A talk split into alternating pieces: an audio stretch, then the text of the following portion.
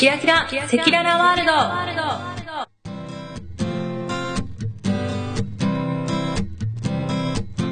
日常に散らばっているキラキラしたものを時にエキサイティングに時にマイペースにお届けするポッドキャストです。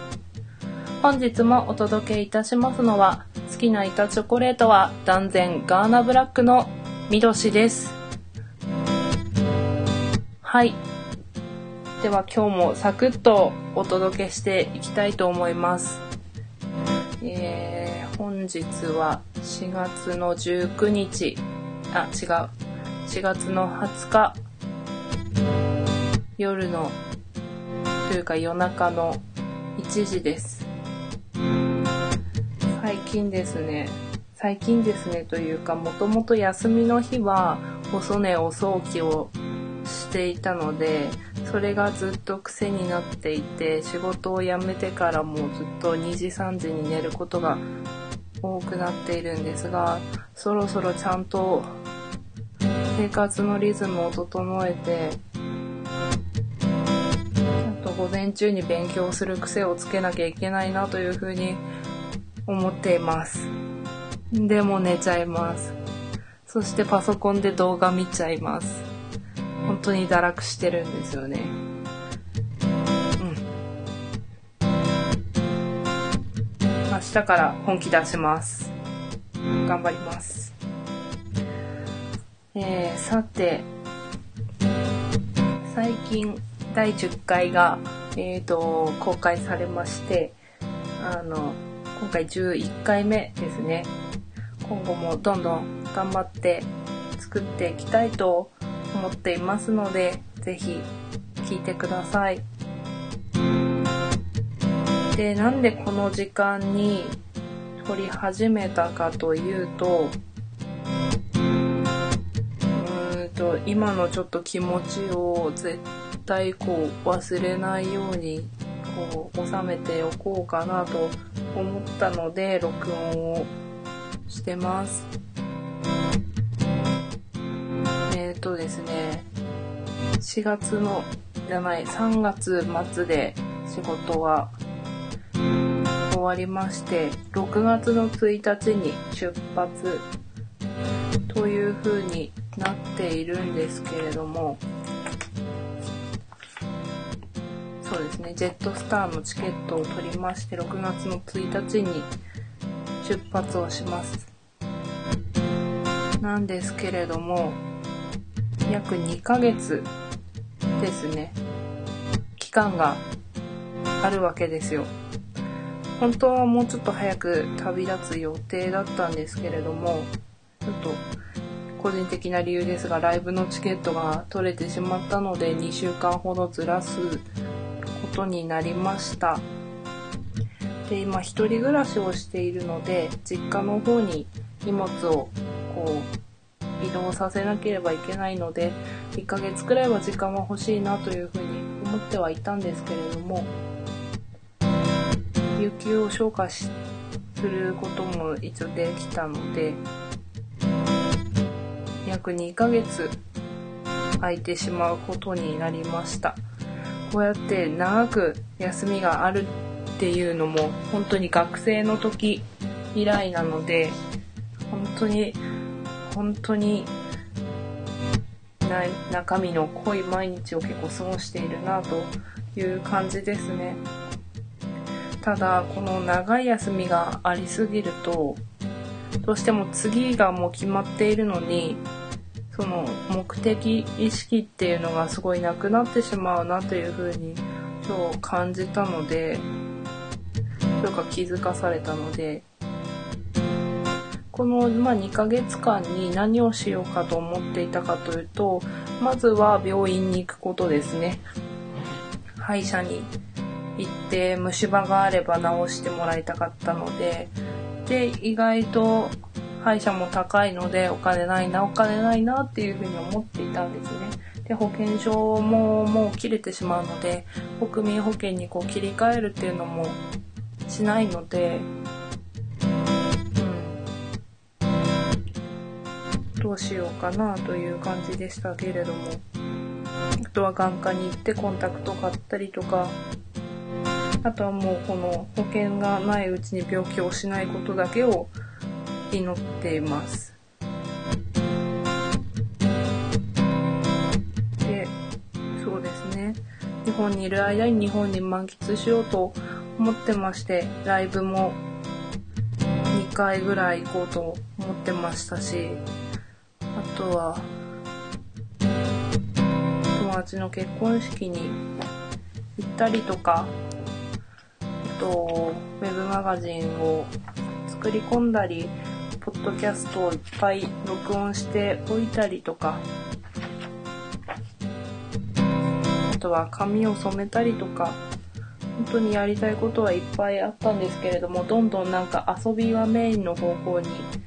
どんシフトしていってまして、もちろん友達と飲みに行ったりとかっていうのももうしばらく会えない人が多いので、しているんですけれども、今日木曜日だったんですが、月曜日ですね、英会話の教室に行った帰りに、なんか急に旅に出たくなってしまって、あ、こんなに時間あるのに、お金ないけど、こんな時間あるのにもったいないなと思って、どっか行けないかなって思ったんですね。海外どっか行きたい安いところに。って思って調べてたら、タイが3万円で行ける。しかも燃油サーチャージ込みで。すべて込みで3万5千円ぐらいだったんですね。これはやばいなと思ってどうしようと思ってそのままステイしてでネットで見ていたので店舗の方に行って聞いてみたりとかしてそうなるとやっぱりゴールデンウィークにかぶったりとかしてきたりとかチケットがもう売り切れてしまっているものもあったので結局5万円ぐらいチケットだけなんですけれどもそれになっちゃうなとそしたらやめようかなって思ったら今度小笠原諸島に行きたくなってきてしまって小笠原諸島は、うんと、世界で最も遠い島っていう風に言われているらしいんですね。なんでかっていうと、あの、飛行機の発着場がないので、船で行くことしかできないんですね。で、相当離れているので、えっ、と、東京から竹、竹芝桟橋からうんと船で25時間ですね、片道。なので、朝の10時に出発して、次の日の昼前ぐらいに着くっていう感じです。で、どうしても便が決まっているので、6日間必ずかかってしまうんですね。前も一回そういえば調べたことあったなって思ったんですけど、普通にタイだったら4日とかでも全然行って遊んで帰ってくるっていうのはありだと思うんですけど、小笠原やっぱ6日ないといけないので、それ相当の休みが取れないと難しいんですね。だからこの機会に行くべきじゃないかなっていうふうにも考えたんですよ。やっぱりタイに行きたくて、どうしようどうしようって、今もまだ悩んでます。で、いろんな人に聞いたりとか、今言ってる英会話のところにはいろんなところに行った人とかもすごく多くてうんといろんな意見をくれたりするので本当にうんとある英語の担当の先生からはうんと多分これ間違ってないと思うんだけどことわざらしいんですが You Only One Life っていう言葉をたまたま授業で取り上げてて、まあ、人生一度限りっていうことなんですけれども、一度きりだからこそ、あの、後悔しないようにしようっていう意味なんらしいんですね。まあ、でもやろうっていう、その先生すごい若いので、私よりも1個くらい下なのかなの。で、本当に、まあ、同世代の意見としてすごいわかるし、ちょっとハッとさせられてた部分もありますね。あとは、同じメンバーの方にも、ったらお金は後からついてくるから行きなよっていう風に言われて、まあ仕事は今してないので減る一方ではあるんですけれども、確かにそうかもっていう風には思ったんですよね。うん。旅なんて生きるためには別に必要ではないことだとは思うんですよ。ただやっぱり旅をすることで経験があったりとか知らない文化に触れたりとか人と話したりとかすることで次の指標になるというかそういうのがあると思うので私は旅は必要だなと思うんですね。ただやっぱり遊びばかりに目がいってしまって今後勉強しに海外に行くのにしかも最初は働けないのでビザの関係上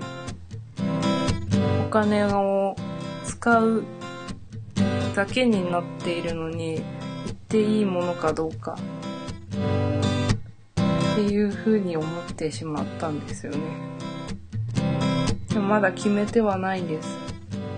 で、さっき思いついたのが、1回3ヶ月オーストラリアに行くんですけれども、で、一時帰国して、うんと、3週間ぐらい日本に行って、ビザ切り替えて、ワーホリで1年また戻るんですね。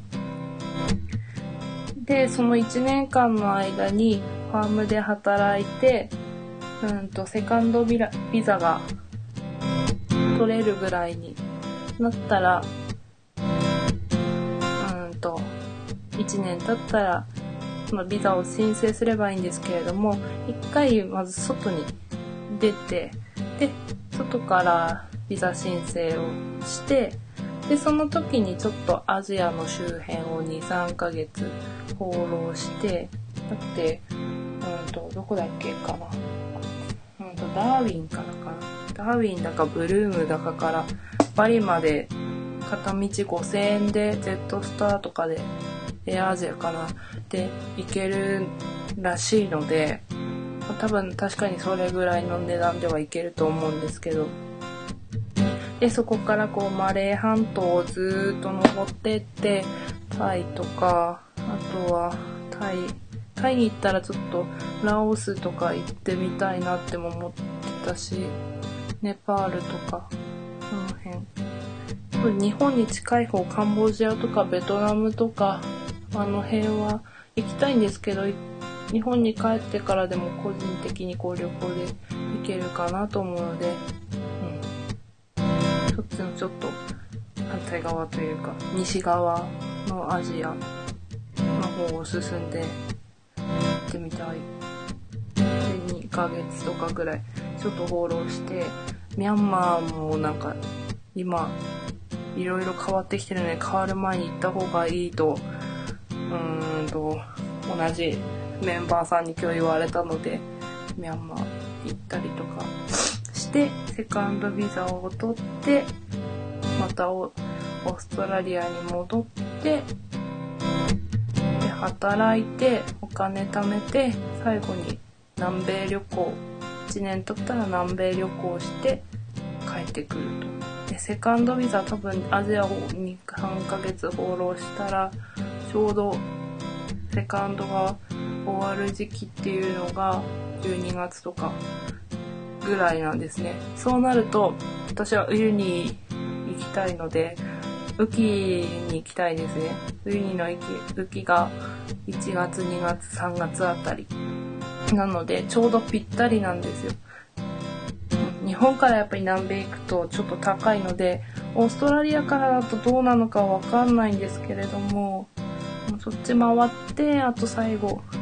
南の方からこう攻めてってメキシコ通ってアメリカから日本帰るみたいなルートいいんじゃないかなっていう風に今日考えたルートです。界一周とかしたいっていう風に思ってたけど、一回で回るのはやっぱりちょっと一人だと厳しいかなっていうのも、ああとお金も厳しいかなっていうのもありまして、こう、アジアも回りたいし、でもアジアはまあ個人で行けるかなと思っていたので、これが結構ベストじゃないかなと思っております。っていうこの考えをちょっと今のうちに録音しておきたいなと思ったのでお話をしました。ただ、やっぱりこの、うん、この今の休みの時期にタイに行きたいっていう気持ちがあったんですが、そうじゃなくてアジアは後で回って回れば今行かなくてもいいかなっていう風にちょっと思ったので、うん、そんな感じです。で、先ほど言ったこの留学とワーホリと、あとアジア放浪と南米旅行。これをトータルやっても丸3年ですね。3年経ってもまだ30にはなっていないはず。ギリ30じゃないぐらいなので、まだまだできるかなって思ったんですよ。うん。もちろん30超えてからでもいろんなことできるかなっても思ったんですけど、なんか年々こうできることが少なくなってってるというか、どんどん守りに入っているような気がして、早くやりたいことやんなきゃってちょっと勇み足になっている部分がすごくあったので、でも最近いろんな人と話をして、25歳って、まだ全然、私若いじゃん。全然まだ何でもできるじゃん。どこでも行けるじゃん。こんなに何急いでんだろうっていうふうに思ったので、ちょっとそこまで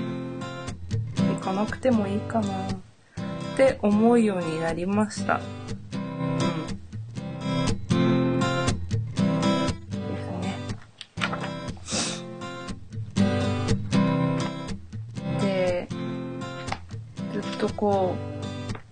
う、日記をですね、読み返していたんですよ。ここ数年のやつを。今年、去年ぐらいからまた日記書き始めたんですけど、学生の時はちゃんと持ってたんですね。でも飽き性なんで、本当にちょっと短い感じの日記書く部分が短いものを選んでたんですけれども、それも4年生で終わりで、会社に入ってからは、本当にスケジュールちょっと書くだけ。の小さな手帳を2年間使ってまして、うん、で、また日記始めたっていう感じなんですけれども、やっぱり読んでみると、あ、この時こうだったんだなとか、すごい分かって、やっぱり日記っていいんですよね。ブログだとどうしてもネット上なので、見るにはこう、わざわざクリックしなきゃいけないんですけど、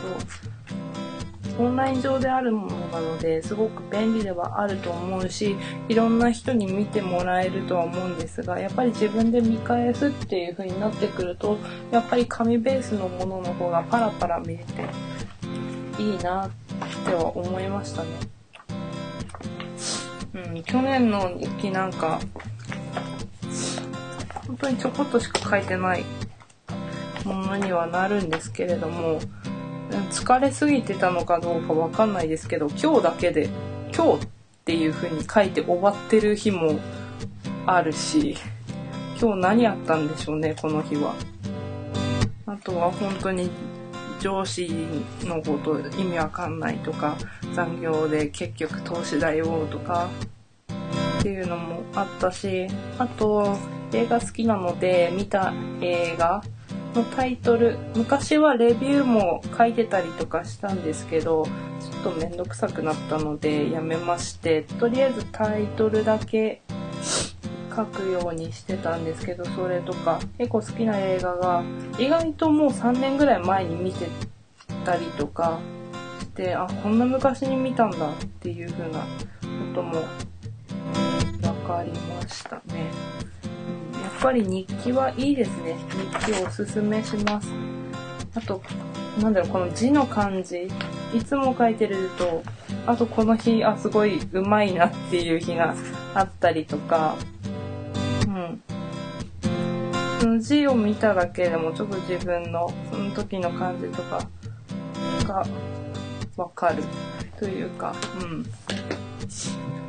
特に学生の頃なんか結構ほぼ毎日のように書いていたので、うん。ほんとたわいもないことも書いてますね。で、本当に就職活動の時も一人で頑張って、一人で頑張ってっていう感じであんまり人と話さなかったので、文字にしてたんですよね。そうじゃないとちょっと自分が保てなくなりそうな気がして、とにかく書いてたんですよ。途中からもう書くこともできなくなってしまったんですけど、なので結構後半の方は書いてなかったりとかするんですけども、うん。本当に就活中に、ああ、今日の面接ダメだったとか、うん、ちょっと辛すぎて、泣きながら運転して帰ったりとか、そういうのも書いてあったりとかするし、なんか好きだった人とのこととか、今日スカート買ったとか、ケーキ食べたとか、うん、そういうたわいもないことも書いてましたし、うん、日記はいいですね。あとなぜこれを書いていたか。わかんないですけど、これはテレビのやつですね。スポーツ、矢印、プラズマ、映画、矢印、液晶って書いてあって、これ多分家電芸人見た時に書いたんですかね。うん。まあ自分がこれ関係の仕事に就くとは思っていなかったので、今でもまあわかんないですけど、メモ書きっていうのも書いてあったので、ちょっと面白いですね。とですね、ここ1、2年の間に旅ノートっていうのも作っていたりとかして、うーんと、その時のチケットだったりとか写真とかを切り貼りしているものですね。これも最近作ってます。旅ノートも結構おすすめですね。でもちょっと、なんだろう。あんまりうまくできないというか、ちょっとセンスないので。うまく作れてないんですけど、うん、ちょっとこれ日記とあとできれば旅ノートもちょっと続けていきたいなっていうふうに思ってます。まあ、とにかくあと1ヶ月半ぐらい時間はあるんですが引っ越しだったりとかあとはライブに行ったりとかいろいろあるんですけれども旅に行くかどうかはちょっと分かりません。ただ一個決まってるのは大阪に行くっていうのは決まっているのでそれはちょっと楽しみたいなとは思っています。なのでタイに行くのか小笠原に行くのかそれともはたまた他のところに行くのかそれとも行かないのか今のところまだ全然決まってません。きたいけど今回は我慢して後でアジアを放浪する時にでも行くのか、うん、まだちょっと考えますでもやっぱりちゃんとした目的意識っていうのを見失って見失いそうになっているので、うん、それをちょっと気がついただけでも今日は良かったかもしれません。うん、遊びたいけど金払って勉強しに行くので、こっを大切にした方がいいかもしれないっていう風に、ちょっと忘れてたので、最近。うん。もうちょっとちゃんと考えようと思います。まだ20代なので、何でもできるかなとわかんないですね。1年前も本当にここまで考えてなかったし、行っても1ヶ月2ヶ月前もどうなるか全然わかんなかったのに、今こうやって考えてるので、本当に3ヶ月行って一時帰国する時にでも全然多分変わってるような気はします。なので、日々、ま、成長して、日々考え方が変わっていくじゃないかなというふうに思いますので、どうなるかわかりませんけれども、うん、とにかくやりたいことをやろうぜってことですね。うん。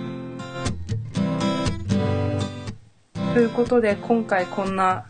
雑談になってしまいましたけれどもはいでは11回終わりにしたいと思いますはい、では本日もお届けしましたのは、みどしでした。バイバーイ。